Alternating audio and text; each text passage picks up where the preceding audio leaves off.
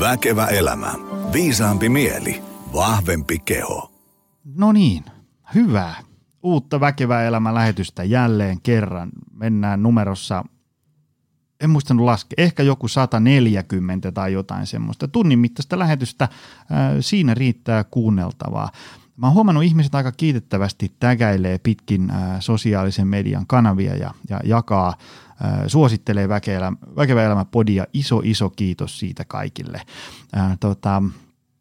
Se, mikä olisi tosi tärkeää, vielä mä oon saanut ison kasan vierasehdotuksia. Tässä alkaa olemaan varmaan jo kohta vuodelle 2022kin riittävästi vieraita. Se, mikä olisi tärkeä, heitä jossain kanavassa, että mistä teemasta tai aiheesta haluaisit kuulla. Ja mä koitan sitten kaivaa siihen jonkun hyvän tyypin jutteleen. Niitäkin ehdotuksia on tullut aika paljon. Ne on ollut aina mukava huomata, että ai niin, tätä terveyttä, hyvinvointia, suorituskykyä, ihmisen kehoa, mieltä ja elämää voi lähestyä tästäkin kulmasta, enpä muistanutkaan, ja niin edespäin. Tänään me jutellaan voimaharjoittelusta, kestävyysharjoittelusta ja ennen kaikkea näiden yhdistämisestä. Onko niitä mahdollista harjoittaa ja kehittyä samaan aikaan, ja valmentamisesta ja minkälaisia myyttejä ja väärinymmärryksiä ja oikeinymmärryksiä tähän tematiikkaan liittyy. Kuten aina, me ei tuhlata aikaa, vaan me otetaan langoille myös päivän vieras. Daniela Eklund, tervetuloa. Kiitos, kiitos. Hei, me tuossa puhuttiin ennen lähetystä, että toisin kuin minä, sä et asu sosiaalisessa mediassa. Mä halusin sut tänne sen takia, koska sä et asu sosiaalisessa mediassa, niin sitten sä et oo ihan niin kuin joka päivä, sun nimi ei ole mun näytöllä. Mutta aina kun se on, niin vitsi on muuten asiaa ja on niin kuin faktat kohillaan ja tavallaan niin kuin, että aina jos joku niin kuin kysyy, että esimerkiksi tästä niin kuin voima- ja kestävyysharjoittelun yhdistämisestä ja muusta tällaisesta, niin sun tekstejä on ilo forwardoida eteenpäin. Itsekään en edes tajua niistä kaikkea, mutta luotan siihen, että asia on näin. Mutta koska et asu sosiaalisessa mediassa, mikä on hyvä asia, itsekin pyrin siihen, niin ihmiset eivät välttämättä tiedä, kuka sä oot, mitä sä teet ja millä historialla. Kerro vähän, niin kuin mitä sä teet ja mikä koulutushistoria ja niin edespäin. No mä kerron, mutta ensin kiitos. Kiva kuulla, että tekstit, joita löytyy, että ne miellyttää. Joskus on asunut enemmänkin sosiaalisessa mediassa ja on niitä kanavia varmaan vieläkin siellä enemmän ja vähemmän aktiivisena käytössä. Mutta niin kuin sanoit, Daniela Eklund nimi, ja niin kuin aika moni tämänkin podin vieraista tai muutama, niin tuolla Jyväskylän liikuntatieteellisessä on opiskellut. Olen lähtenyt sinne opiskelemaan vuonna 2005 ja olen tiennyt jo ennen vuotta 2000, että haluan tehdä jotain liikunnan parissa työkseni ja ammatikseni. Jotkut sanoo, että lahjattomat, jotka ei itse pärjää, ne lähtee valmentamaan. Mä oon kokenut tämän varmaan itsekin näin, että ei musta mikään urheilija tuu. Mä voisin vaikka alkaa opiskelemaan, että mitä siihen niin kuin vaaditaan, että tulisi hyväksi urheilijaksi, että voisit jälkiviisastella. Eli valmennus- ja testausoppia on opiskellut siellä. Graduni tein itse asiassa myös jo tästä voima- ja kestävyysharjoittelun yhdistämisestä. Ja itse asiassa se data, mikä siinä gradussa on, niin sisältyy myös sit mun väitöskirjaan. Eli väittelin tuossa, siitähän tulee jo 4 vuotta kohta, niin väittelin sitten voima- ja kestävyysharjoittelusta. Siitä, mistä tänään puhutaan. Mä oon myös tehnyt valmentajahommia aika paljon, just sieltä samasta vuodesta 2005. Eli siinä, kun lähdin opiskelemaan, niin hakeuduin sitten urheiluseuroihin töihin, koska nöyrästi halusin oppia myös sit samalla myös sen käytännön puolen. On sekä telinevoimistelupuolella ollut ohjaamassa. Puhutaan ehkä ohjaamisesta ne ensimmäiset vuodet, eikä valmentamista. Päässyt niin kuin apukoutsiksi siellä ja sitten yleisurheilun parissa myös. Siellä on mennyt se suurin osa ajasta oikeastaan. Et 2007, ellen ihan väärin muista, niin siitä eteenpäin. On tehty myös kuntosalilla ohjaajahommia, eri lajien urheilijoille oheisharjoittelua. Ja sitten on itse asiassa tällä hetkellä myös mukana uudistamassa tuo ruotsinkielisellä puolella niin yleisurheiluvalmentajien koulutusmateriaaleja. Eli tämmöistä hommaa tieteen lisäksi. No niin. Mun on kyllä pakko aina nostaa hattua, kun joku on lukenut itsensä tohtoriksi tai väitellyt, koska se entisessä elämässäni sain itseni kammettua diplomi-insinööriksi. Se voi äiti mikä talkoo sanoi. Ja sitten kun joku jaksaa siitä vielä painaa eteenpäin, niin on se kyllä hieno savotta. Joo, no kiitos tälle epäsuorasti. Onhan siinä hommaa. Mutta pakko sanoa, että kyllä se, vaikka se oli rankkaa, niin mielesi, että se oli niinku mielekästä hommaa, koska jos mä ajattelen varsinkin tätä omaa aihetta, niin se on jotenkin ollut itsellekin, kun on niinku sen urheilu, en nyt sano edes uran, mutta aktiiviurheiluajan jälkeen, niin kuntoilijana ollessa, niin kyllähän sitä on miettinyt, että mitä mä treenaisin tällä viikolla, mikä on mun pitkän aikavälin tavoite. Jossain vaiheessa en yhtään tykännyt itse tehdä mitään kestävyysharjoittelua ja kuitenkin tuntui aina, että se on pakko olla mukana. Ja sitten mitä enemmän sitä asiaa opiskelin, tuntui, että joo, ei sieltä nyt ehkä kannata ihan kokonaan välttyä. Niin joo, kyllähän se tuntuu, että siinä opiskeli tavallaan muutakin kuin sitä kirjaa varten, väitöskirjaa varten. Siinä niinku tuli paljon semmoisia, koko ajan semmoisia oivalluksia omaan elämään ja sitten ehkä ymmärsi paremmin, että miksi jokin on mennyt mönkään jonkun urheilijan kanssa tai muut, siis hänen suorituskykynsä kanssa. Että. Joo, ja no niinku, tämä tuli siinä mieleen, että kuinka tavallaan... Kuinka arvostaa sitä, että joku möyhii niinku sitä tyyliin niinku viimeistä jotain molekyyliä myöten niitä asioita. Koska mä just tuossa, kun tavallaan mun päivätyöhän on paljon sitä, että mä käyn jossain yrityksessä luennoimassa, että syökkää kasviksia ja tehkää askelkyykkyä ja menkää ajoissa nukkuu. Tämmöistä tosi tavallaan perustavaraa ja sitten niinku tämmöistä niinku ikään kuin ihmisen valmentamista. Sitten kun sä teet sitä niinku 2, 3, 4 vuotta niinku pääsääntöisesti, niin sitten äkkiä alkaa... Vähän niin kuin haihtuu tarkimmat muistikuvat semmoisista niin kuin syvällisistä detaileista. Mä just tuossa toissa iltana kattelin tuolta Precision Nutritionin niiden koulutusmateriaalissa. Oli ihan vaan niin kuin muistin virkistämistä, miten nämä ihmisen energiantuottojärjestelmät nyt menikään ja mitäs ne ensyymit ynnä muut tällaiset tekee. Ja sitten kun se menee välillä niin kuin aika syvälle ja sitten niin kuin, se on aina silleen, että niin kuin, tavallaan kun kun se on semmoinen olo, että okei, nyt mä tajun, miten tämä menee, niin aina sieltä löytyy joku semmoinen yksi syvempi kerros, jolloin tajua, että no, kyllä mä niinku tavallaan tämän taivaan, mutta en mä sitten niinku oikeasti tajua. Ja sitten mä aina mietin, että vitsi, on se kyllä järkyttävän hienoa, että joku möyhii näitä niinku viimeisiäkin detaileja ja miettii. Ja mä oon joskus ollut siellä, oliko se Jyväskylässä, se symposiumi aina, se 3-päiväinen kerran vuodessa, niin siellä oli kyllä sillä, että aina sen niin kuin symposiumin päivän jälkeen niin hyvä kun osasi kotiin, ja, koska se oli niin tuhtia kamaa, kun joo, mietittiin jotain niin kuin Titiinin viimeisimpiä juttuja. Joo, ja siis se, että joku vielä jaksaa myös tai muistaa kyseenalaistaa näitä asioita, ettei pelkästään luota siihen, että okei, tämä on möyhitty, niin kuin sanoit, ja tämä on tässä, vaan se, että joku sitten vielä kyseenalaistaa ja... Saa kasaan tutkimuksen siitä ja pystyy joko vahvistamaan sen asian tai muuttamaan käsitystä. Mutta hypätään päivän ensimmäiseen otsikkoon. Voiman ja kestävyyden yhdistäminen. Että ihminen on vahva ja sitten se on myös niinku kestävä samaan aikaan. Niin.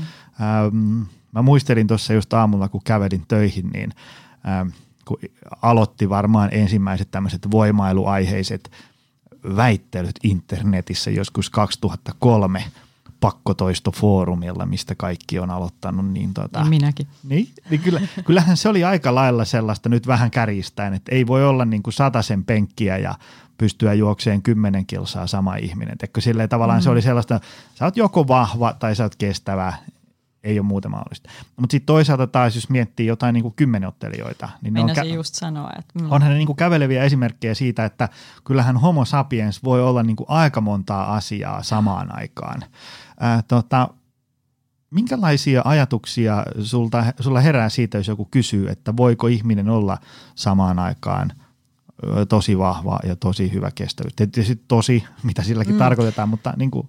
No siihen meinasin tarttua just, että siinä mielessä varmaan on tylsä ihminen, tai ainakin vastaus on tylsä, että mä rupean kyselemään määritelmiä, että mikä sun mielestä on sitten se tosi vahva ja mikä sun mielestä on, että on tosi hyvä kestävyyssuorituskyky. Se on meillä yhteistä, koska mulla se on sama, vaan sohvafilosofi herää heti. Että. Koska jos mä ajattelen, mitä se omalle kohdalle tarkoittaisi, niin ne olisi varmaan jotain entisten henkkoht-ennätysten rikkomista ja se, että pystyisin niihin suht niin kuin samassa ajanjaksossa jossain viikon tai kuukauden sisällä.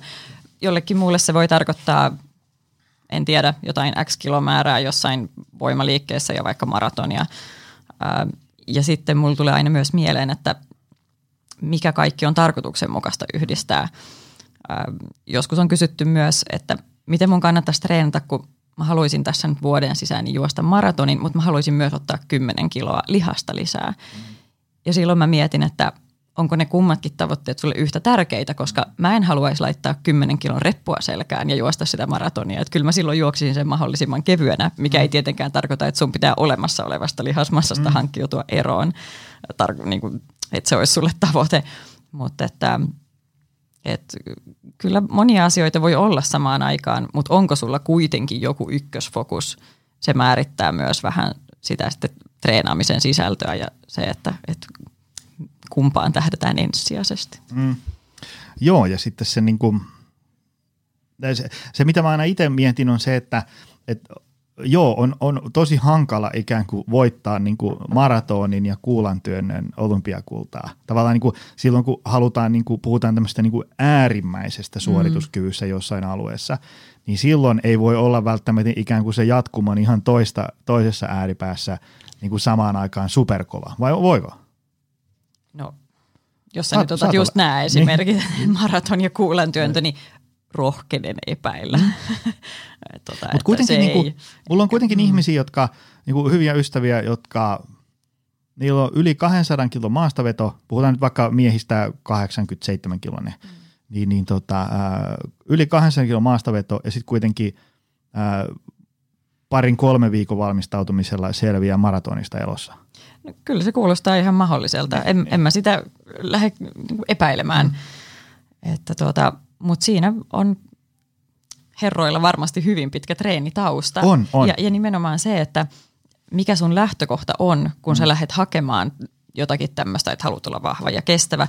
Onko sulla jo todella hyvä kestävyyssuorituskyky? Ootko sä koko elämäsi harrastanut hiihtoa, juoksua, suunnistusta, metsässä samoilua, kaikkea mahdollista.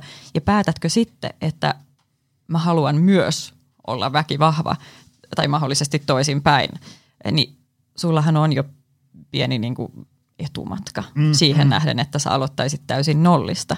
Silloin se voi olla todella paljon pidempi se tie. Ja toki se, että sulla on jompikumpi tai ehkä jopa molemmat niin kuin ominaisuudet ihan ok pohjalla, niin kyllähän sä kestät treeniä eri tavalla kuin semmoinen, joka päättää, että ikinä en ole treenannut ja nyt haluan aloittaa, koska pitää aloittaa maltillisemmin ja ei voi niin suuria treenimääriä ladata viikkoon. Ja että siinä on lähtökohdat vaikuttaa tosi paljon. Joo, ja semmoinen joku, joka on vaikka, tiedätkö, 7 vanhana aloittanut pelaa jääkiekkoa ja pelannut sitä reilu parikymppiseksi. Ja sit se ikään kuin, niinku, sit siellä tulee vähän hässäkkää töissä, koulua, mitä ikinä. Sitten tulee vähän semmoista niinku taukoa siinä. Ja sitten kun se aloittaa vaikka muutaman vuoden päästä uudestaan, niin kyllähän se aika eri lähtöviivalta lähtee kuin sellainen, joka ei ole ikinä harrastanut mitään. Todella. Mutta se tavallaan se, mitä... Esimerkiksi meidän valmennukseen tulee usein sellaisia ihmisiä, jotka ei vaan niin kuin ole juuri liikkunut koskaan, juuri mitään. Ja sitten ne on tyyli 43 toimistotyöläinen, kiirettä, väsymystä, stressiä ja niin edespäin. Niin tavallaan usein siellä voi olla semmoinen ikään kuin semmoinen toivottomuus tavallaan, niin kuin, että ei musta voi tulla mitään, kun mä oon tämmöinen sohvaperuna. Kyllä susta voi. Nimenomaan. Ja mä sanon, että niin kuin, okei, sä oot 43, niin voi olla, että sä et välttämättä voita, niin kuin, no ehkä Mastersissa voit voittaa, tiedätkö, joskus sä rupeat nyt ja nyt sä paiskot tästä, niin kuin, tiedätkö, 13 vuotta hommia, niin sä voit olla Suomen huippu jossain lajissa, ei siinä. Mutta tavallaan se semmoinen, että pystyy tosta vetää lenkkarit jalkaa juokseen 10, ja sitten sulla on jotkut kohtalaisen mukavat voimatulokset, niin ei ne nyt niinku vuoden päästä ole. Mutta mahdollista se on niinku ehdottomasti. Kyllä, varsinkin jos alkaa paiskia hommia ja ennen kaikkea, että alkaa paiskia niinku fiksusti hommia. Joo, ja sitten ehkä just se, että niin fiksusti pitkäjänteisesti.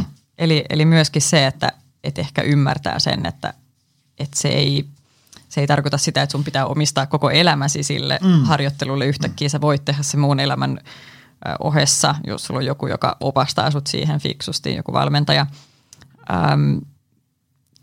silloin se ei myöskään tunnu semmoiselta, että se oli tämä iso projekti ja sitten mä lopetan taas kaiken.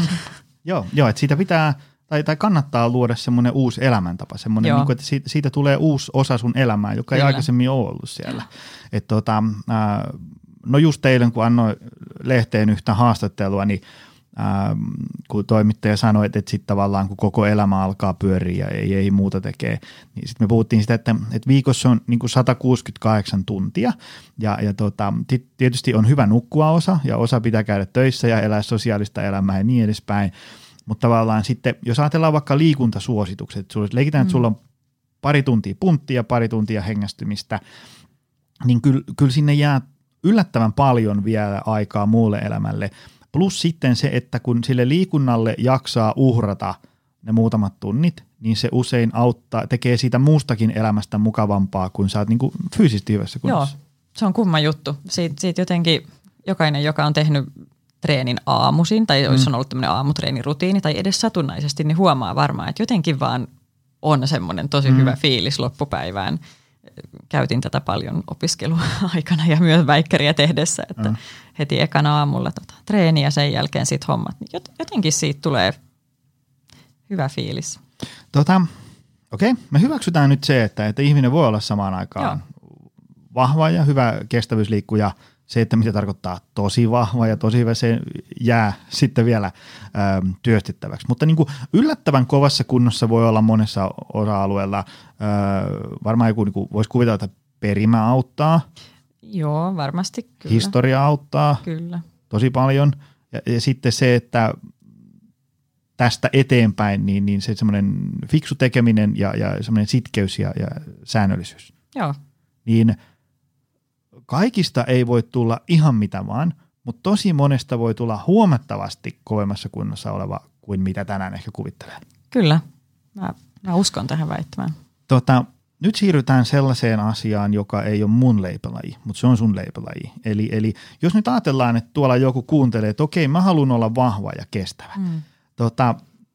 Nyt saat pöyhiä niin pitkään kuin haluat. Et mitä semmoisen ihmisen on nyt tärkeä ymmärtää siitä harjoittelusta?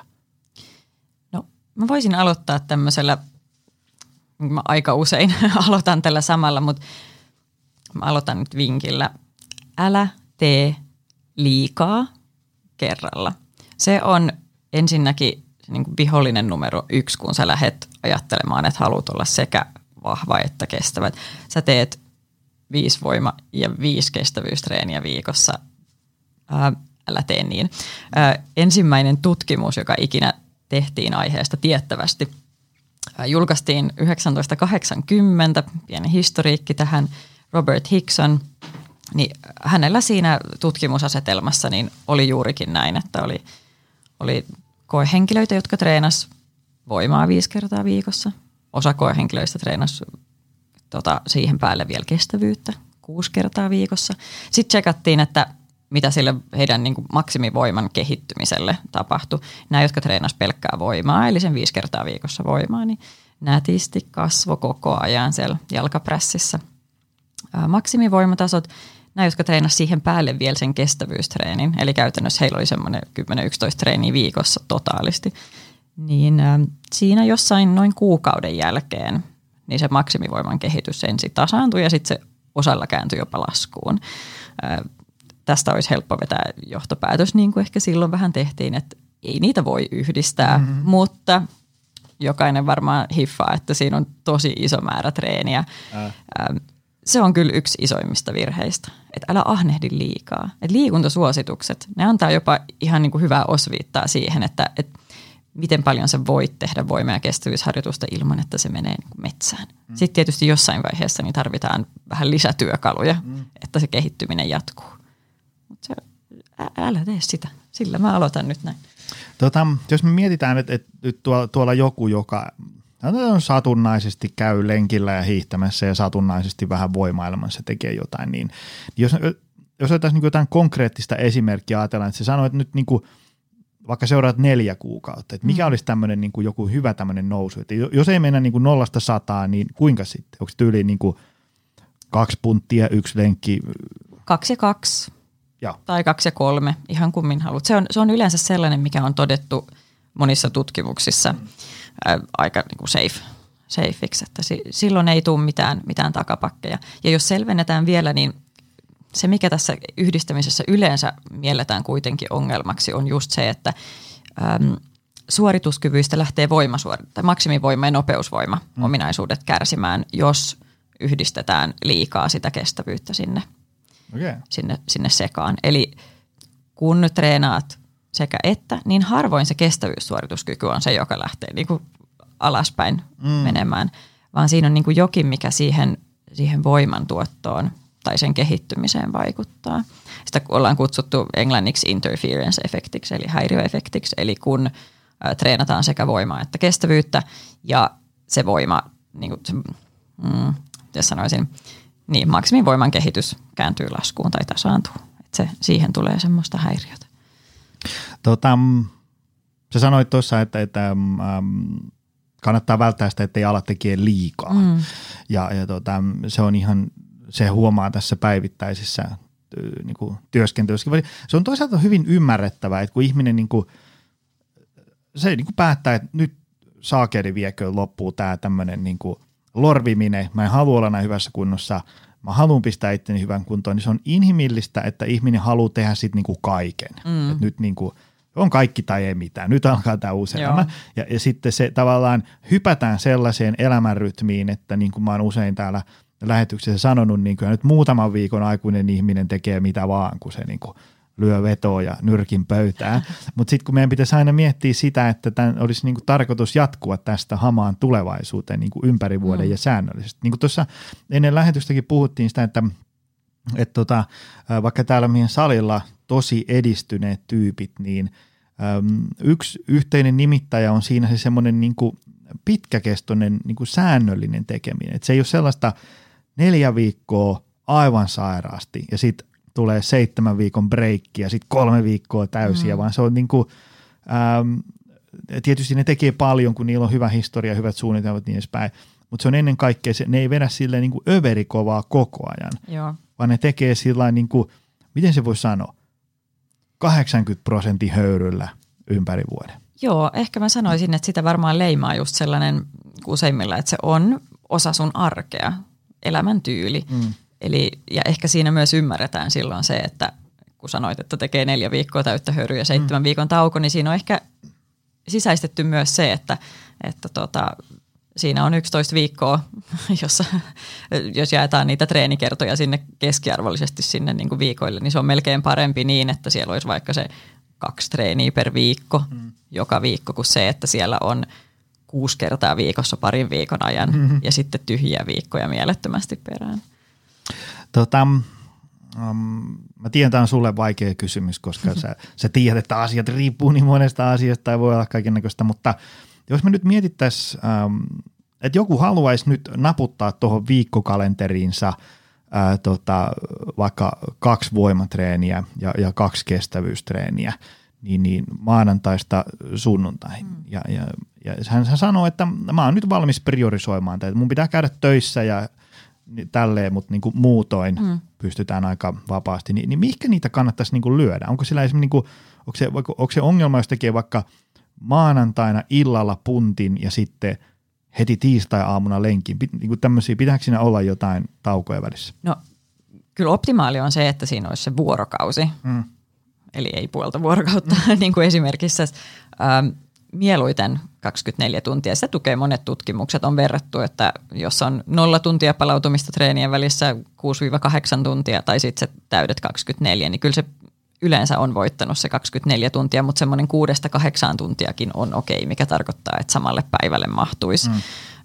Toki itselle tulee mieleen, että silloin toivottavasti on ainakin nukkunut yön hyvin ja niin kuin syönyt hyvin siinä välissä ja että ei ole raksalla töissä siinä, että se voi niin kuin muodostua kyllä sitten se kokonaiskuormitus aika kovaksi.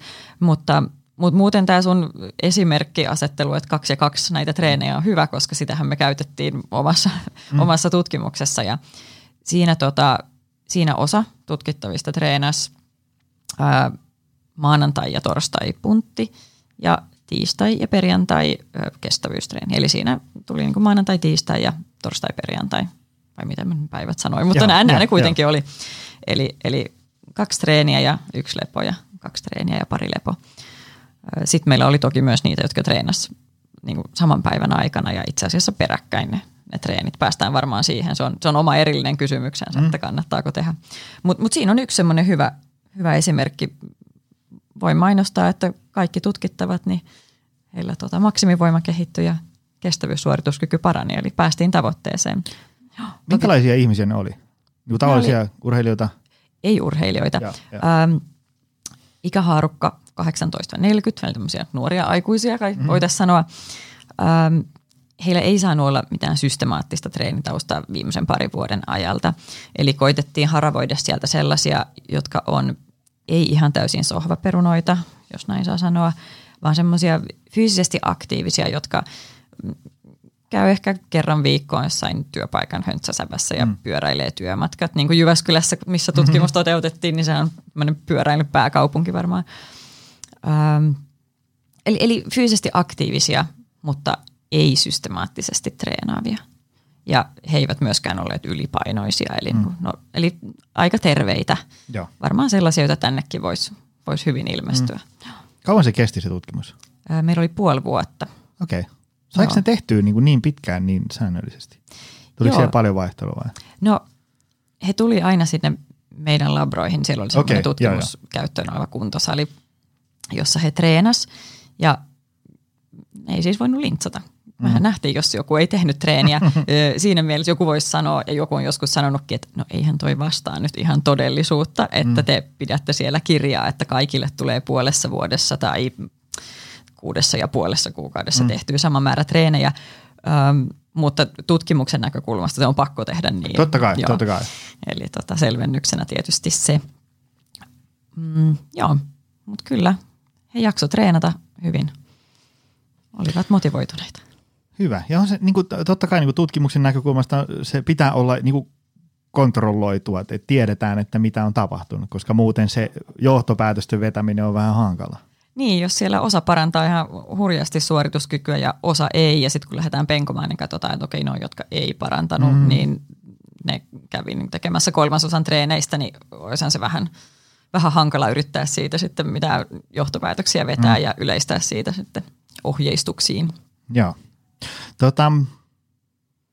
Mitäs tämmöinen kysymys, onko olemassa, mennään vähän tämmöisen myytin bustausosastolle, onko olemassa tämmöisiä ihmisiä, joihin ikään kuin voima tai kestävyys ei niin sanotusti tartu? Tavallaan, että ihmiset sanoo, että mä en vaan mun kestävyyskunto ei vaan parane tai mun voimatasot ei vaan parane. No en ole asian ekspertti, mutta tiedän, että on tehty tämmöistä haravointia. Juha Ahtiainen tuolta Jyväskylän yliopistolta muun muassa on julkaissut kyllä tämmöistä dataa, jossa aiemmin puhuttiin tämmöisistä non-respondereista, eli semmoisista, jotka ei, kuten sanoit, ei tartu voima. Puhutaan tässä nyt siis voimasta. Sitten minun on puhuttu myös low-respondereista, eli jos nyt tämä no on vähän tämmöinen negatiiviselta kalskahtava, että kyllä heihin jotain tarttuu, mutta samassa ajanjaksossa kuin jollekin toiselle, niin huomattavasti vähemmän. Mä en uskalla sanoa siihen, mikä on perimmäinen syy. Että onko se ihan täysin geeneissä, mutta voidaan sanoa, että on havaittavissa tämmöistä trendiä. Mä tiedän toki myös käytännöstä sekä meidän tutkimuksesta että muualta, että joskus vaikka sä oot siinä vieressä piiskaamassa tai ohjeistamassa ja sanot, että okei, mutta sä saat tällä painavammallakin tehtyä nämä samat 12 toistoa, niin jollakin ihmisellä on vaan semmoinen klikki, että ei. Esimerkiksi se, että joku näkee, että hitsi, painopakassa 100 kiloa, 100 on iso lukema, mä en voi pystyä tähän. En väitä, että tämä on kaikkien non- tai low-respondereiden mindsetti, mutta monella on kyllä myös jotenkin semmoista itsensä ylittämistä välillä tehtävänä, että mikä ehkä on siinä blokkina sitten, mutta joo, jotain näytteitä tai näyttöä on siitä, että kaikkiin ei tartu. Se mä oon itse ainakin nyt puhun tämmöistä käytännön valmennustyöstä, niin on tässä 10 vuoden valmennusuran aikana tullut vastaan sellaisia ihmisiä, joihin niinku, vaikka esimerkiksi lihasmassa tarttuu niinku tosi huonosti, vaikka vitsi ne paiskii hommia ja niin edespäin. Mutta sen on huomannut, että kyllä ihmisiin niinku jotain tarttuu. Sitten niinku niihin, joihin ei tule pihviä, niin sitten niihin tulee esimerkiksi vaikka voimaa tai kestävyyskuntoa tai sitten niihin tarttuu niinku parempi arjen vireystila tai niin edespäin. Tavallaan niinku joku osa-alue alkaa menee eteenpäin. Ja sitten ennen kaikkea, jos me puhutaan tämmöisestä niinku arjen jaksamisesta ja tämmöistä hyvinvoinnista, niin se tietysti sitten, jos on niinku joku perinnöllinen sairaus tai joku muu poikkeustila, joka ei oikein kuulu tämän podcastin agendaan, niin ne on asia erikseen. Mutta jos on tavallaan niinku tämmöistä niinku elämäntavoista johtuvia vaivoja, niin kyllä niihin niinku järjestäin, kun tehdään pitkäjänteisesti, fiksusti hommia, niin asiat menee eteenpäin. Oikeastaan jokaisella. Kyllä, kyllä. Mutta se just, että tuleeko jokaisesta sitten kisälavoille nousevaa bodaria tai niin. alle 3 tunnin maratonaria, niin ei kaikista välttämättä tule. Joo. Ja sitten oikeastaan aina kun tavallaan joku sanoo, että ei vaan tapahdu mitään, niin sitten kun me istutaan alas ja me ruvetaan käymään ikään kuin läpi, että jos ajatellaan, että se tavallaan edistyminen rakennetaan vaikka niin kuin liikkumalla, syömällä ja palautumalla fiksusti ja sitten rytmittämällä päivää ja arkea ja niin edespäin paremmin, niin kyllä sieltä aina löytyy joku sellainen perusjuttu, mikä on unohtunut ihan kokonaan. Patrick Pori oli tuossa vieraana tovi sitten. Mä en muista sanoiko se siinä lähetyksessä vai ennen sitä, niin sanoin, että kun on tavallaan niin kuin ravintovalmennuksessa niin kuin törmännyt ja auttanut ihmisiä niin kuin tosi syheröisistä elämäntilanteista ja tavallaan niin kuin, että tuntuu, että tässä on nyt kaikkihan solmussa, niin siellä ei ole ikinä ollut taustalla mitään niin kuin mystistä. Siellä on aina löytynyt joku ihan selkeä syy. Sama näissä hyvinvointihommissa, niin kun ihminen kertoo, että mut kun mä teen niin kuin kaiken just eikä melkein. Sitten kun me ruvetaan käymään läpi sellaista listaa perusasioista, niin aina sieltä löytyy joku, että no itse asiassa tätä mä en tee kyllä ollenkaan. Ja sitten on, että no itse asiassa sun viikon aktiivisuudesta on sitten niin kuin 70% jää uupumaan, niin ehkä se voisi johtua sieltä tai jotain tämmöistä vastaavaa. Joo, sitähän tulee omille tavoilleen sokeeksi, sitten niitä ei ehkä, vaikka joku kuinka kysyisi sulta ja yrittää selvittää, niin ei niitä tule avattua ihan epähuomiossa, jos on niin tottunut siihen, että tai jotkut myös ehkä ajattelee, että he tekee tai että heillä on korkeampi aktiivisuustaso, mitä oikeastaan on, koska se on joskus ollut, niin se on usein kyllä myös. Mitä otetaan tähän kohtaan se, että jos haluat treenata 2 kertaa päivässä, tämmöisiä tyyppejä tulee aina välillä vastaan. Kun sanoo, että niinku, mulla on kotiasiat kunnossa ja aurinko paistaa, niin mä haluaisin pistää itteni niinku tikkiin ja mulla on mahku treenata 2 kertaa päivässä. Mitä siitä pitää ymmärtää? Mitkä on semmoiset, niinku, muista nämä ja sitten vältä näitä? Joo, no ensinnäkin on joitain viitteitä olemassa tai niinku tutkimusnäyttöä siitä, että jos treenaat 2 päivässä tai ehkä jopa sen, että jos teet siinä samassa treenissä, teet jonkun 2-3 tunnin treenin, että siinä on selkeä voimatreeni ja kestävyystreeni erikseen, niin kyllä se melkein tuplaa myös sen niin kuin palautumisen siitä treenistä tai palautumisajan.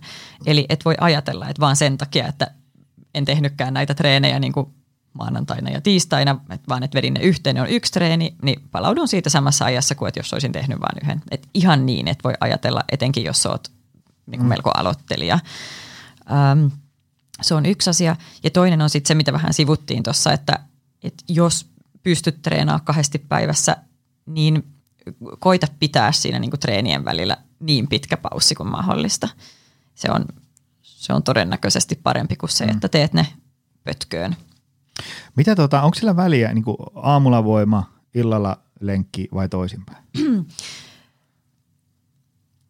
No, mä en ole tämmöinen vuorokauden ajan ekspertti, mutta sen pystyn sanomaan muiden ja omien tutkimusten perusteella, että jos halutaan ne voima- ja kestävyystreenit tehdä just peräkkäin ihan siinä samassa treenikerrassa, niin eli meilläkin oli tutkimuksessa osa teki aina voiman ensin ja sitten kestävyystreeni ja osa päinvastoin. Niin mielenkiintoista oli toki se, että kaikilla kehittyi maksimivoima ja kaikilla kehittyi kestävyyssuorituskyky, mutta nämä, jotka aina teki kestävyystreenin ensin, niin heillä pikkasen kärsi sen puolen vuoden aikana tämä tämmöinen lihasten tahdonalan käskyttäminen tai aktivaatio. Me ei tietenkään voida nyt sanoa, että vaikuttaako se jossain vaiheessa, jos niin kuin jatkettaisiin sitä treenijaksoa yli sen puolen vuoden tai jos se olisi vielä kovempi tehosta treeniä. Että olisiko se sitten ruvennut syömään sitä maksimivoimaa, sitä me ei tiedetä. Mutta on myös muita tutkimuksia, joissa on nähty tästä viitteitä. Eli jos maksimivoiman kehittäminen on sulle se ykkösjuttu, niin koita silloin tehdä se voimaharjoitus ensin, priorisoi sitä. Ja muutenkin ehkä ohjenuorana, että järjestys sen mukaan, että mikä on sulle se ykkösjuttu. Et kollega Maria Schilt tuolta, tai ex-kollega tuolta Jyväskylästä, niin, joka myös väitteli tässä muutama vuosi sitten, niin hänen hieman vastaavassa tutkimusasetelmassa niin todettiin myös tämä, että tavoitteiden mukaisesti se järjestys. Joo. Hän olisi sitten tämä, joka osaa vastata paremmin tähän aamu-iltatreeniasioihin, mutta sen verran voin sanoa, että siihen tottuu, siihen aamutreeniin esimerkiksi. Eli jos olet semmoinen, että karsastat aamutreeniä ja ajattelet, että ei, musta ei ole tähän, niin siihen muutamassa viikossa tutkimusten mukaan jo niin kuin sopeutuu. Joo. Mitä hyötyä ihmiselle on, jos ajatellaan, että me tehdään niin kuin voimaharjoittelua ja siitä tulee voimaa ja lihasta esim. Plus muita ominaisuuksia, niin mitä hyötyä on voimasta ja lihaksesta ihmiselle? Mä kysyn tätä sen takia, koska kun tavallaan jollakin tavalla se ihminen sanoo, että hei, tässä olisi tämmöinen niin kuin kuntosali ja tässä olisi tämmöinen ohjelma, että sä saat tätä niin kuin voimaa ja lihasta.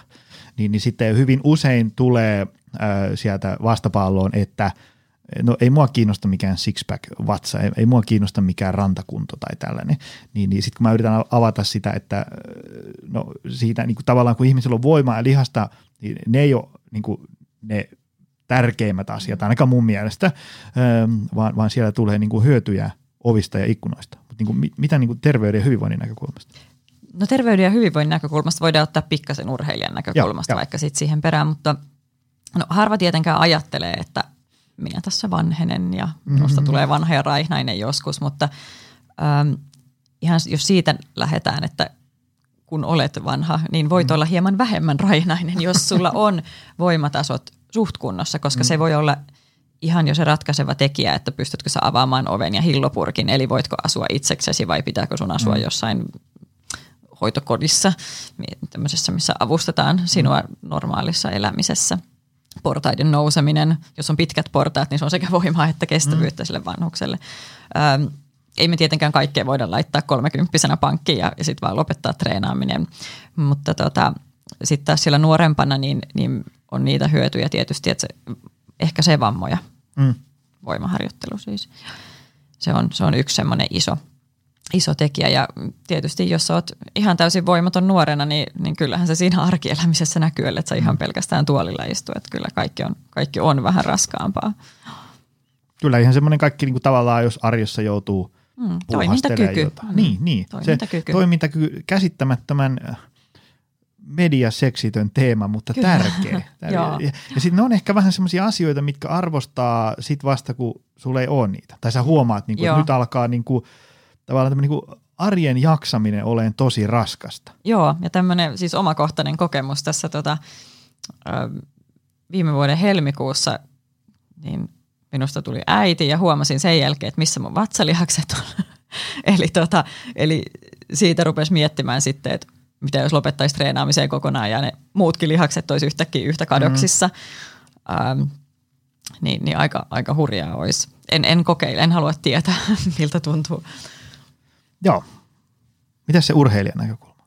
No, jos puhutaan kestävyysurheilijasta, niin se voi saada ihan huomattavasti hyötyä siihen suorituskykyynsä tai niin vetoapua siitä voimaharjoittelusta. Onko noin?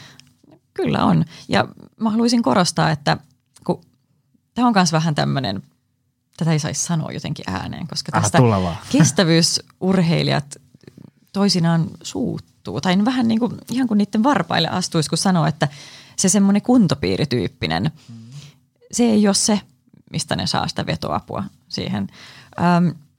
Kun sä juokset, sulla on sydän, verenkiertoelimistö, hengityselimistö tekee töitä, Mutta mikä on se koneisto, joka pitää esimerkiksi sen sun sen juoksuasennon hyvänä? Ei ne keuhkot sitä tee. Mm. Ei se sydän sitä tee. Toki se pumppaa verta, mutta mihin? No myös sinne niin kuin lihaksiin. Mm. Lihakset, hermolihasjärjestelmä ylipäätäänkin. Eli sä pystyt saamaan siihen sun juoksuun taloudellisuutta. Jos joku miettii, että mitä tarkoittaa juoksun taloudellisuus, niin jos sä juokset, no vaikka sitten silleen kuin vähän huonolla tekniikalla, silleen, että se sun juoksuasento tekee siitä energiaa kuluttavamman, siitä sun juoksutyylistä. Se on vähän kuin sä juoksisit tai ajaisit autoa ja bensatankki vähän vuotaa koko ajan. Eli kyllä sä pystyt tekemään sen suorituksen, mutta sulla menee siihen enemmän energiaa. Ja se on ehkä raskaampi, mitä sen tarvitsisi olla. Niin voimaharjoittelulla ja etenkin niin kuin maksimivoimaharjoittelun, niin raskaan voimaharjoittelun ja sitten tämmöisen räjähtävän nopeusvoimatyyppisen treenin yhdistelmällä, niin on saatu tosi hyviä tuloksia. Ja sitten jos joku on ihan kilpajuoksija, niin se, että sä pystyt ottaa sen loppuspurtin tai tekee siinä sen juoksun aikana niin kuin erilaisia rytminvaihteluita, että nyt juoksen vähän kovempaa ja nyt hitaampaa, niin sä et pysty tekemään sitä, jos ei se käskytys sinne lihaksiin, jos sitä ei ole harjoitettu keuhkoilla, että pysty sitä hirveästi tekemään, mutta toki niitäkin pitää treenata sillä itse juoksulla tai pyöräilyllä, uinnilla, mikä se nyt onkaan se sun kestävyyslajisi. Se on semmoinen yllättävä bonus, mutta jos vielä tarkennan, niin se, miksi monet uskoo, että se semmoinen kuntopiirityyppinen olisi hyväksi heille, niin he ajattelee, että no kun tämä on se, mikä on lähellä sitä mun lajia. Sitä kestävyyssuoritusta. Että tässäkin mä hengästyn ja hiki valuu ja näin, että mitä mä semmosella teen, mikä on niinku 15. Tämä on muuten hyvä näkökulma. Mutta kun se on just se, eli se kuntopiiri, se on jo niin lähellä. Sekin rupeaa jo kuormittamaan sitten, jos teet jotain varsinkin 2 minuutin settejä. Se rupeaa jo kuormittamaan sitä samaa aineenvaihduntaa, sydäntä, hengityselimistöä, niitä samoja, mitä sä jo sillä sun juoksutreenillä kuormitat, mutta oikeastaan sit vaan hirveän paljon lyhyempiä aikoja. Se hermolihasjärjestelmä ei saa ihan tarpeeksi tai oikeanlaista ärsykettä siitä. Eli sen pitääkin olla erilaista. Aivan. Tämä oli hyvä muistutus. Entä sitten tämmöinen niinku kestävyyskunto, mikä aerobinen kapasiteetti, miksi sitä nyt halutaan kutsua. Mitä hyötyä siitä on? Jos mä vähän pohjustan. Joo. Mä oon valitettavasti itse herännyt siihen vasta nyt tälleen niin kuin tyyliin 38 ja V ja siitä eteenpäin. Sitä ennen mä olin aika lailla semmoinen punttipena, joka väänsi vaan haukkaa ja penaa. Ja oli semmoinen, niin että no mitä väliä sillä juoksukunnalla, kun mä juoksen mihinkä. Mä pääsen autolla joka paikka. No niin.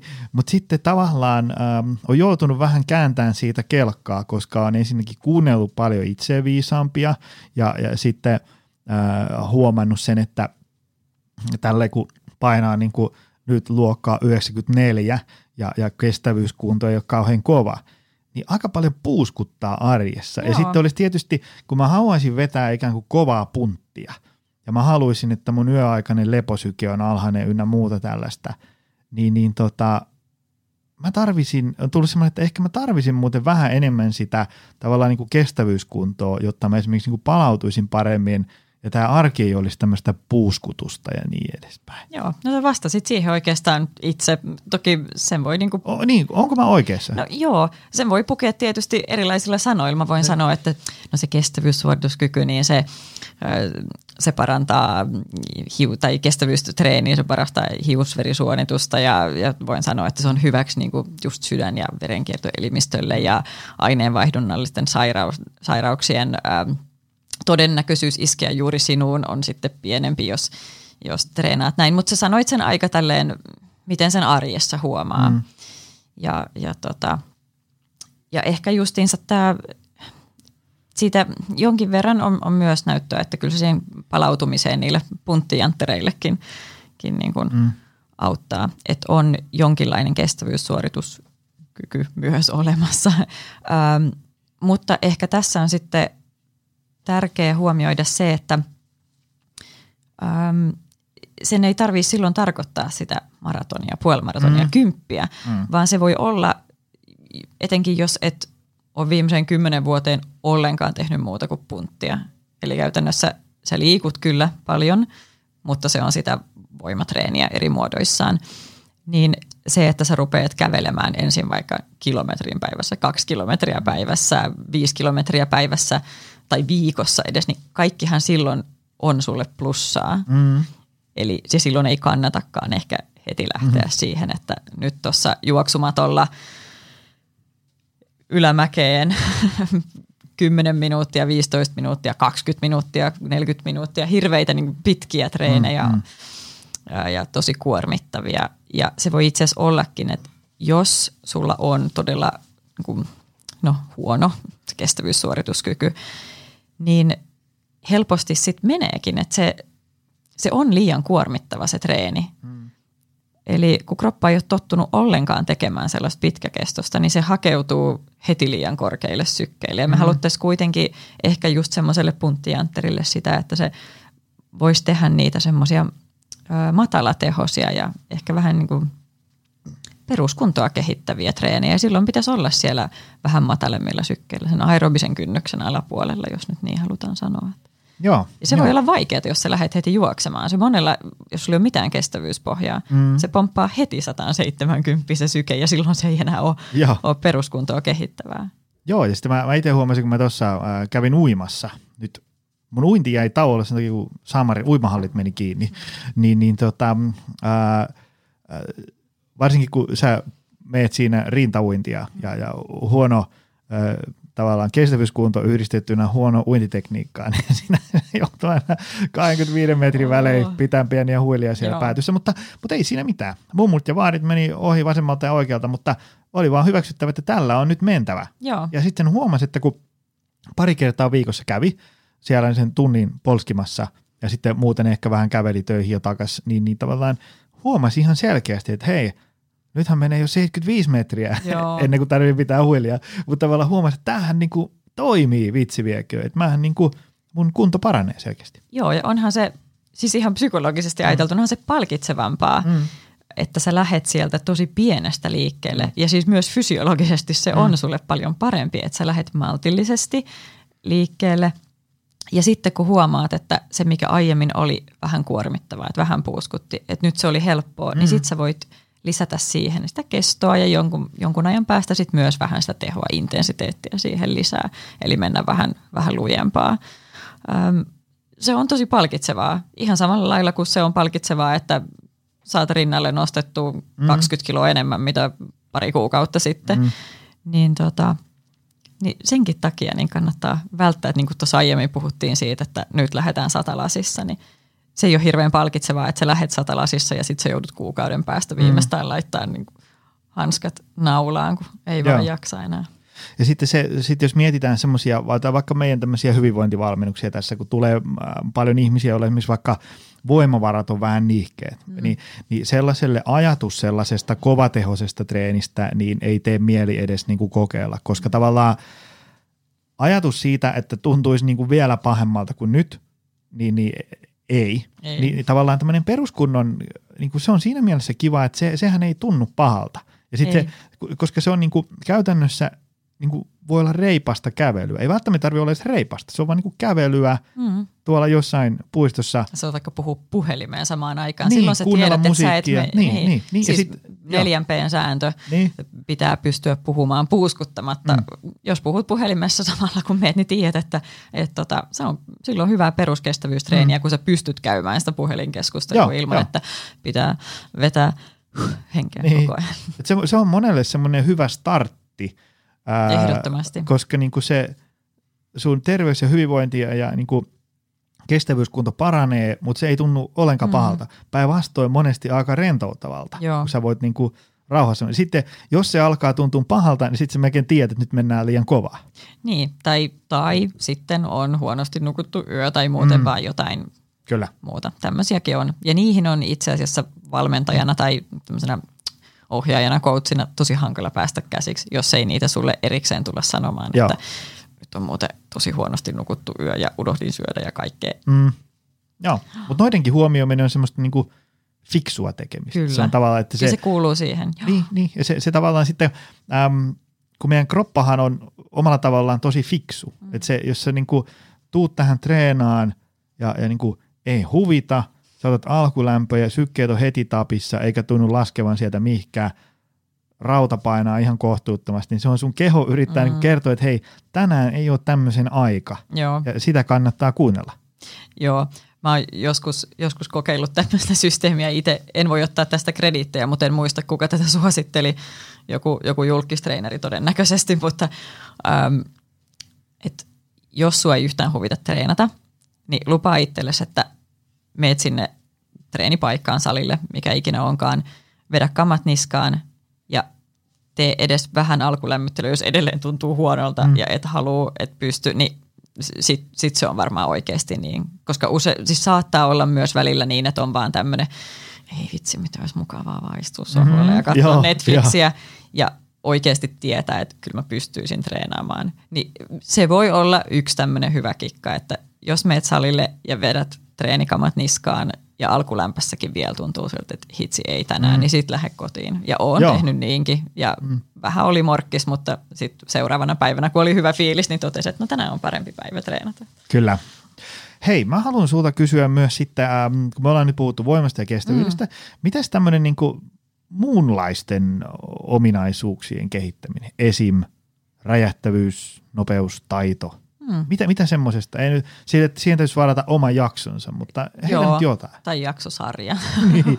Mutta no sä mainitsit 10-ottelijat ja ei saa unohtaa niitä 7-ottelijoita myöskään. Oho, siinä on kyllä yksi hyvä esimerkki, laji tai lajityyppi, että kaiken näköisiä ominaisuuksia voi mahtua samaan kroppaan,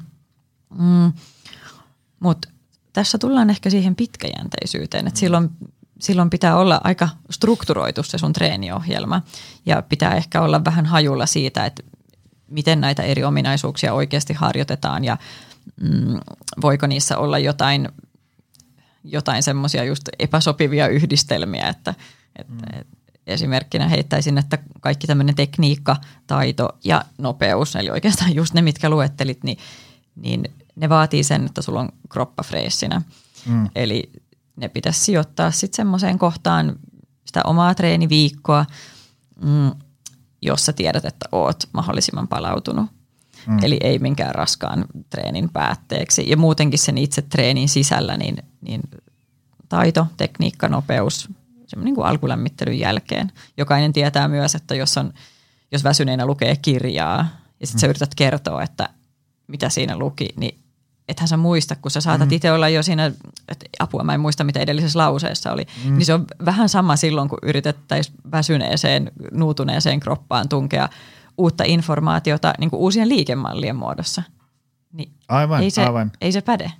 Joo. Eli siis niin kuin, se olisi nyt ensinnäkin muistisääntö, että jos ajatellaan, että joku parantaa kestävyyskuntoa ja voimatasoja vaikka sen takia, että golf kulkee paremmin, niin niitä golfin tekniikkaharjoituksia ei kannata pohjustaa sillä, että murjoo itsensä ihan muusiksi salilla ja sitten menee siitä golfrankelle, koska siitä ei tule mitään. Ei, mieluummin toisinpäin vaikka sitten. Niin. Aivan. Mitä sitten tämmöiset, mitäs nyt voi ajatella, vaikka joku kamppailulaji, judo, brassijuju, joku tällainen, jääkiekko, jalkapallo, tämmöisiä, joissa on harjoituksissa tulee ikään kuin monenlaisia. Että siinä on välillä semmoista voimavääntöä kamppailulajissa, sitten siinä on taito, tekniikka-elementti mukana. Sitten jalkapallo, jääkiekkoilija pitää ottaa spurtteja ja sitten liuutaa ja niin edespäin. Plus pitää osata erilaisia teknisiä elementtejä. Miten tämmöinen show laitetaan, niitä vietään kaiken muun ohelle? Heitä jotain ajatuksia. Joo. Tai joku, sä oot telinevoimistelijan kanssa ollut. Joo, ja itsekin harrastanut kyseistä lajia. Niin miten esimerkiksi sehän vasta teknistä hommaa onkin? No se on tosi teknistä hommaa ja paljon toistojahan siinä tehdään. Ja silloin, no se on ehkä siinä mielessä oikein niinku varmaan taitoluistelun ja uimahyppien ja muiden tämmöisten vastaavien kanssa yhdessä niinku oikein ääripäässä, että siinä niitä vaikeita liikkeitä niin pilkotaan osiin ja tehdään alkuun niin tosi pieniä osaharjoitteita, että ei se valmentaja siellä sano, että tuplavoltti tuplakierteellä, että ole hyvä suorita, vaan että siellä harjoitellaan tosi pienissä osissa niitä. Ne on ehkä sitten taas toisaalta sellaisia, että sitä varsinaista niin kuin ominaisuusharjoittelua, että olisi niin kuin puhdasta jotain kestävyystreeniä tai puhdasta voimatreeniä, niin sitä nyt ei ole sit samoissa määrin, mitä just vaikka jalkapallossa, jääkiekossa. Kamppailulajit ei ole ihan ominta tonttia, niin en uskalla niistä kauheasti sanoa, mutta sitten täytyy muistaa, että se mikä saa tavan tallaajan niin väsyneeksi, että hänen ei kannata sitä tekniikkatreeniä tehdä, niin joku vähän harjaantuneempi urheilija, niin se saattaa olla hänelle vasta semmoinen alkulämmittely. Aivan. Eli tietysti siihen omaan niin suorituskykyyn tai suoritustasoon suhteutettuna. Joo. Ja sitten tietysti täytyy muistaa aina se lajin omaisuus. Eli silloin kun ei tehdä pelkästään vaikka terveyden kannalta jotain kestävyystreeniä ja jotain voimatreeniä ja huvikseen vähän kokeillaan jotain käsillä seisontaa, vaan silloin kun on oikeasti joku laji, jossa on joku tarkoitus, ehkä maalit tai muut kuviot kuntoon ja sitten ne maalit, niin kyllä sitä pitää harjoitella myös lajinomaisesti. Eli jos futari vaan treenaa kestävyyttä juoksemalla rataa ympäri tai kenttää ympäri ja sitten potkiskelee vähän palloa maaliin ja sitten ehkä jotain syöttöharjoituksia jonkun kanssa. Jos nämä kaikki on irrallisia, niin voi olla aika kylmää kyytiä siinä pelissä sitten. Että kyllähän niitä pitää, sen kestävyystreininkin voi tehdä sitten kaiken muun harjoittelun ikään kuin sivutuotteena heille. Anna siellä joku konkreettinen esimerkki. Miten esimerkiksi? No en ole kyllä palloilajienkaan asiantuntija, mutta kyllähän siellä harjoitellaan paljon just erilaisia syöttökuvioita ja muuta niin kuin jääkiekossakin, että jos niitä tekee repeatillä, niin kyllä se hiki rupeaa sieltä puskemaan päälle. Ja toisaalta silloin siinä tulee myös simuloitua sitä pelin aikaista niin kuin väsymystä. Joo. Tai semmoista, koska ethän sä oo siellä kolmannessa erässä minuutti 19 jääkiekkopelissä, niin ethän sä oo siellä hirveän freessinä enää. Eli kyllä se siinä tiettyyn pisteeseen niin pitää myös opetella semmoista niin kuin väsyneenä tekemistä. Kyllä. Mutta silloin kun opetellaan jotain täysin uutta asiaa, niin silloin olisi hyvä, että olet mahdollisimman fresh. Aivan. Mitäs tämmöinen nopeus ja räjähtävyys harjoittelu? No niihin pätee aika sama homma, että ensinnäkin lajinomaisesti ja sitten levänneenä. Ja niissä pitäisi, nopeus on siitä jossain määrin mielestäni hankala harjoitettava ominaisuus, koska siinä sulla pitää olla siis maksimaalinen yritys psykologisesti mukana. Hei, tämä on muuten se tärkeä juttu. Onko se niinku siis tärkeämpää se, että minkälainen niin kuin ajatus ja signaali tuota lantusta lähtee lihaksille, kuin se, että meetkö sä oikeasti lujaa ja räjähtävästi? No, on se kombinaatio tietysti, koska sitten taas jos sä et ole palautunut, jos sä et ole ihan freessinä, ja siis sä tuut nopeammaksi silloin, kun sä juokset täysiä, eli niin kuin 95-100% tehoja tai nopeutta. Jos sä et ole ihan palautunut ja se, mikä on sun maksimiyritys sille päivälle, onkin todellisuudessa joku 80%. Niin silloin sä oot siellä väärällä nopeusalueella, sä et kehitä sitä nopeutta. Mutta sit vaikka sä olisit hyvin palautunut ja sit sä siinä niissä nopeissa vedoissa siellä radalla niin höntsäilet menemään, niin aivan. Ei se kehitä silloinkaan. Mutta se on hankala joskus kun saada ihmisistä ulos se, että nyt pitää mennä kovaa. Ja silloin on huomannut, että lapsille, nuorille toimii kisaelementti välillä. Eli semmoista ihan nopeusharjoittelu. Lasten nopeusharjoittelu voi olla vaikka se, että juostaan viestiä. Koska mikä saa sut juoksemaan kovempaa tai pyöräilemään kovempaa, mitä tahansa, kun se, että sä et halua, että sun kaveri siinä toisessa joukkueessa voittaa. Ja miksei aikuisillekin, mutta toki siihen esimerkiksi ajattelen nyt omaa päälajia tässä yleisurheilua, niin kyllä siellä sitten opitaan siihen, että mitä se on, kun ladataan pää myös siihen, että juostaan kovaa. Joo, mutta muutenkin se, jos ajatellaan tämmöistä kuntoliikkujaa, joka haluaa tuossa vaikka kehittää vauhditonta pituuttansa. Niin tavallaan, että tarvitaan voimaa ja sitten... vähän ketteryyttä ehkä, niin, joo. Niin. Ja sitten se tavallaan se, mutta kun sitä pyrkii loikkaamaan, niin pitäisi olla ikään kuin lanttu mukana. Ja kyllä. Tavallaan laittaa peliin kaikki, satsaus, mitä sielusta ja ruumiista irtoaa. Ei niin, että vähän loikkii menee ja samalla miettii, että mitä mun piti hakea kaupasta. Kun... Joo, se on tietynlainen... taito ehkä sekin, että niin. Sä osaat silloin, kun sä treenaat, niin asettua siihen tai mennä semmoiseen kuplaan, että sulla voi olla hyvin stressaavia asioita elämässä, mutta se, että jos sä osaat hetkeksi sulkea ne pois. Mä muuten tuosta palaan lyhyesti siihen kestävyys ja tähän tämmöinen aerobinen kapasiteettioosio. Niin mä kuuntelin tuossa töihin kävellessä pari päivää sitten tämmöisen hyvä tämmöinen Joel Jameson-niminen kaveri, sillä on semmoinen Eight Weeks Out vai mikä sivusto se on, juttelee paljon HRVstä ja se oli ehkä semmoinen ensimmäinen tyyppi, joka tavallaan puhui tästä kestävyyskapasiteetin tärkeydestä ja merkityksestä myös muuhun urheiluun. Ja että se alkoi vakuuttaa se, että vitsi, tässä on muuten oltava joku totuuden siemen. Puhun paljon sykevälivaihtelusta ja muusta tällaista. Mä linkitän tuohon sen jakson tähän, tämän jakson kommentteihin. Se oli tosi hyvä. Se just painotti sitä, että vaikka sulla on tällaisia, raan voiman ruumiillistumia, tämmöisiä, tiedätkö, 158-kiloisia vanhan liiton voimanostomiehiä, tämmöisiä äijiä. Niin se sanoi hyvin, että jopa ne, sit kun tavallaan kilsoja on lisää riittävästi mittarissa, niin nekin on vähän silleen, että saamari tätä puuskutusta. Et sit kun tavallaan sille on väliä, että penkkaaksee 300, niin sit nekin on silleen, että täysikö muuten pikkusen pudottaa painoja, vähän hankkia lisää tätä kestävyyttä, kun tavallaan se sitten taas esimerkiksi edistää sitä, että elää pitkään ja arki ei ole semmoista puuskutusta ja niin. Että tavallaan jossain pisteessä semmoiset vanhan liiton örrimörrit, jotka tavallaan ei ole vilkaissutkaan kestävyysliikuntaa kohtaan, alkaa siitä kiinnostua. Ja mikähän ei olisi niin hienoa, kun ihmiset alkaisi proaktiivisesti etukäteen kiinnostua siitä. Mä laitan sen jakson tonne. Mutta hei, ennen kuin me painetaan stoppia, mä haluan kuulla sun ajatuksia muutamasta asiasta. Mitä, jos ajatellaan urheilijaa tai kuntoliikkujaa tai kilpaurheilijaa, niin kun sä oot valmentanut jopa paljon pidempään kuin minä.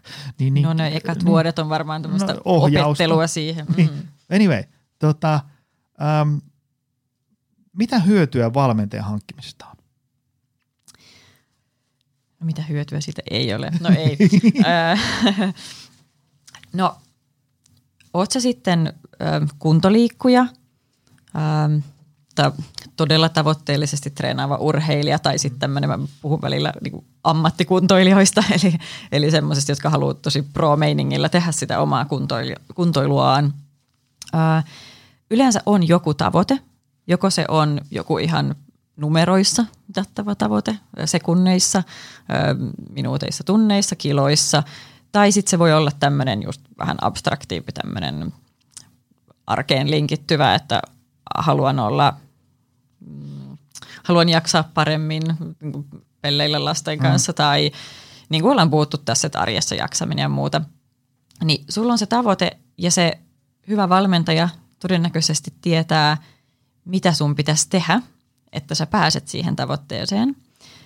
Se osaa sanoa, miten se koko asia organisoidaan, ottaen huomioon ne viiteraamit, mitkä sä kerrot sille, että mulla on näin paljon aikaa tehdä tämä asia. Ja se voi myös kertoa sulle, jos sulla on epärealistiset odotukset tai jos sulla on liian alhaiset odotukset siitä. No sitten se, mikä on mun mielestä tosi tärkeä, sitä ei ehkä usein ajattele, mutta se osaa kertoa sulle myös, miksi se haluaa, että sä teet just niin kuin hän ohjeistaa sua tekemään. Ei sen tarvitse sua siitä,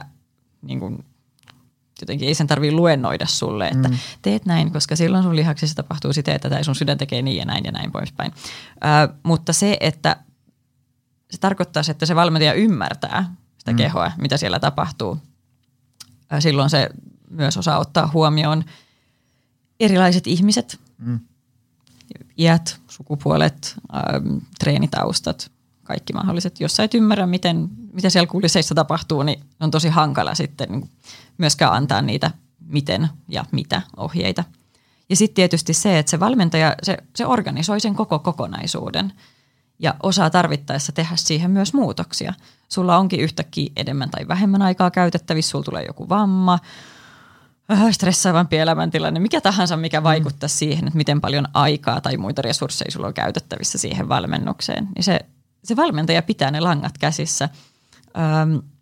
Aika harvalla olisi siihen niinku kapasiteettia, vaikka olisikin se tietotaito. Yleensä helpompi, jos joku muu organisoi.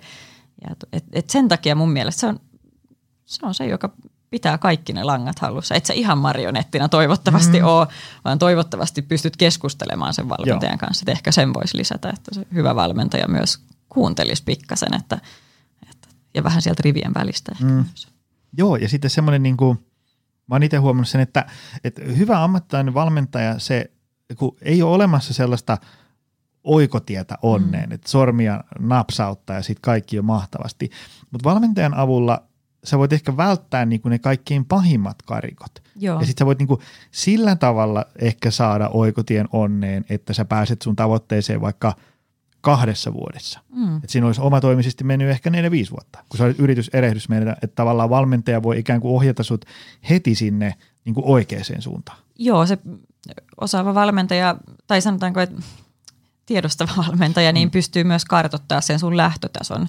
Tai jos hänellä ei itsellä ole tietotaitoa tai muita resursseja siihen, niin hän pystyy ohjaamaan sut paikkaan, jossa voidaan joko fyssarin tai jonkun kuntotestin tai muun avulla, jos sun tavoitteet sellaista vaatii, niin voidaan kartoittaa, että mikä on lähtötilanne, onko jotakin vammoja tai virheasentoja tai vammariskiä, niin kuin kohonnutta vammariskiä, mitä pitäisi huomioida.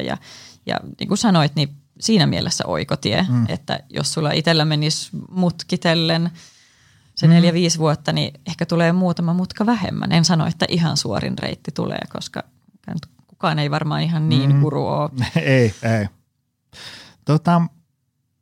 Sitten valmentamisesta tämmöinen vielä, tai niinku tavallaan niinku, kun itse valmentaa ihmisiä vaikka niinku verkon välityksellä paljon tai käy jossain luennoimassa ja koittaa siinä niinku auttaa niitä oikeaan suuntaan, niin mua on alkanut viime aikoina kiinnostaa tosi paljon sellainen muuttuja tässä koko mössössä, että jos ihminen tavallaan lähtee huonosta tasosta hyvään tasoon tai haluaa muutoin niinku nostaa jonkun tavallaan suorituskykyä, terveyttä, hyvinvointia, toimintakykyä, niin pitääkö sen homman olla ainakin pitkässä juoksussa kivaa tai mielekästä tai tuottaa niinku sellaista, että jollain tavalla hyvää oloa tai jotain semmoista. Mä tarkoitan sitä, että kun niin kuin sanoin tuossa ennen lähetystä, että kun paljon semmoista jengiä, että ne lukee netistä, että tämä setti polttaa rasvaa kautta, tuo suorituskykyä kautta on paras asiassa X ikinä. Sitten ne alkaa runnoon sitä ja se ei ole kivaa. Ne ei nauti sitä missään kohtaa, mutta ne vaan niin kuin runnoon väkisin meneen.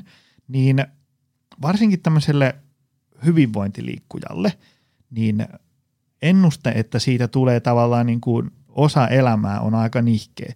Että jo niin kuin tavallaan, niin kuin sä puhuit siitä, että kun sä tykkäät juosta niin kuin 400 ja 800, niin ne ei niin kuin varsinaisesti suorituksen aikana välttämättä tunnu hirveän nautinnolliselta. No mutta jollain tavalla se on kuitenkin ehkä kivaa. Palkitsevaa.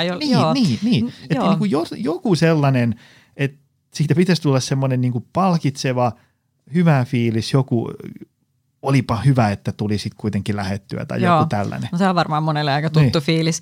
Me vähän tosiaan siitä puhuttiin tuossa, eli ehkä ne kaikki yksittäiset treenit ei ole niitä, että sä hihkut onnesta, kun sä teet. Et varsinkin jos oot joskus tehnyt semmoisen treenin, missä jonkun fillarin päällä makaat ja mietit, että miten mä pääsen tästä kotiin, tai oot radan pinnassa ja mietit, että pääsenkö ylös oksentamatta ja muuta, niin no, kaikkien ei ole tarkoituksenmukaista tietenkään tehdä ihan näin rankkoja treenejä, mutta se, että ne yksittäiset treenit ei välttämättä tuota sulle sitä onnea just siinä, niin jos se sun päämäärä kuitenkin on semmoinen, että sä oikeasti oot motivoitunut, siihen oli se mikä tavoite tahansa, ja sä tiedät, että siihen toisinaan vaaditaan tämmöisiä treenejä, ja nämä treenit auttaa myöskin sitten sua sietämään paremmin jotain muita muita treenejä tai että nämäkin tulevat kevyemmäksi nämä treenit, niin mä uskon, että se iso kuva kannattaa pitää silloin mielessä, eikä sitten vaipuu semmoiseen masennukseen silloin, kun tietää, että okei tänään tai tällä viikolla on nyt sitten pahoja treenejä tiedossa. Mutta joo, eli kyllä sen pitäisi olla kivaa, vaikkei, niin se iso kuva, vaikkei ne yksittäiset treenit aina ole kivoja. Näin mä ehkä sanoisin. Joo, hyvä. Hei, tää oli hyvä setti. Mä tykkäsin tästä ja on kiva saada tänne mökkiin ihminen, jonka tavallaan tietää, että kun se jotain sanoo, niin näin se asia on. Silloin, kun näitä on niin kuin tosi paljon pöyhitty. Ei ole silleen hihasta ravistamalla. Voiko sun juttuja seurata jostain lisää? Mä laitan tuohon kommenttikenttään tämän voimaa ja kestävyyttä, miten harjoitukset kannattaa rytmittää tekstin, koska se oli semmoinen, mistä mulle, että nyt mun pitää kyllä pyytää sut tänne. Joo, se on summaus mun väitöskirjasta silleen, ei väitöskirjakielellä. Joo, tää oli hyvä. Mutta onko onko sun tai teidän tai mihinkä ihmisten kannattaisi mennä lueskelemaan? Joo, no me puhuttiinkin tässä alussa, että mä oon hieman vetäytynyt somesta tässä viimeisen parin vuoden aikana. Ruutuajat ja muut, kaikki tietää varmaan mistä puhutaan. Olen harkinnut, että menisin takaisin Twitteriin, koska on mukava jutella ihmisten kanssa. Niin Twitter-nikki on Daniela Finn, voin senkin sinne varmaan sitten linkittää.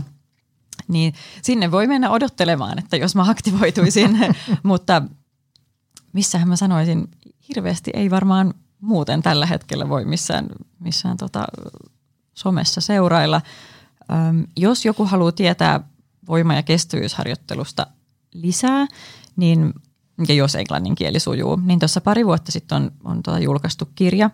En ole itse ollut kirjoittamassa sitä, mutta erittäin moni tuttu on kirjoittanut lukuja sinne kirjaan. Ja tiedän, että meidän tutkimuksia sieltä Jyväskylästäkin monen muun 100 tutkimuksen lisäksi, niin ollaan käytetty pohjana siihen, niin mä voin senkin linkin antaa. Se on tämmönen. Mikä se nimi oli? No, kun se on joku tämmöinen hyvin yksinkertainen kuin Combined Strength and Endurance Training tai joku vastaava. Joo.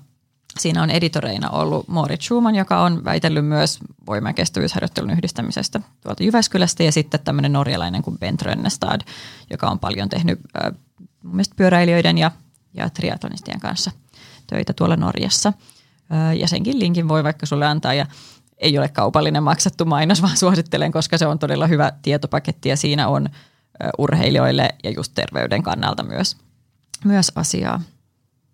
Hyvä. Hei, kiitos tästä. Kiitos. Tämä oli mainio. Joo, oli mukavaa. Mainio setti.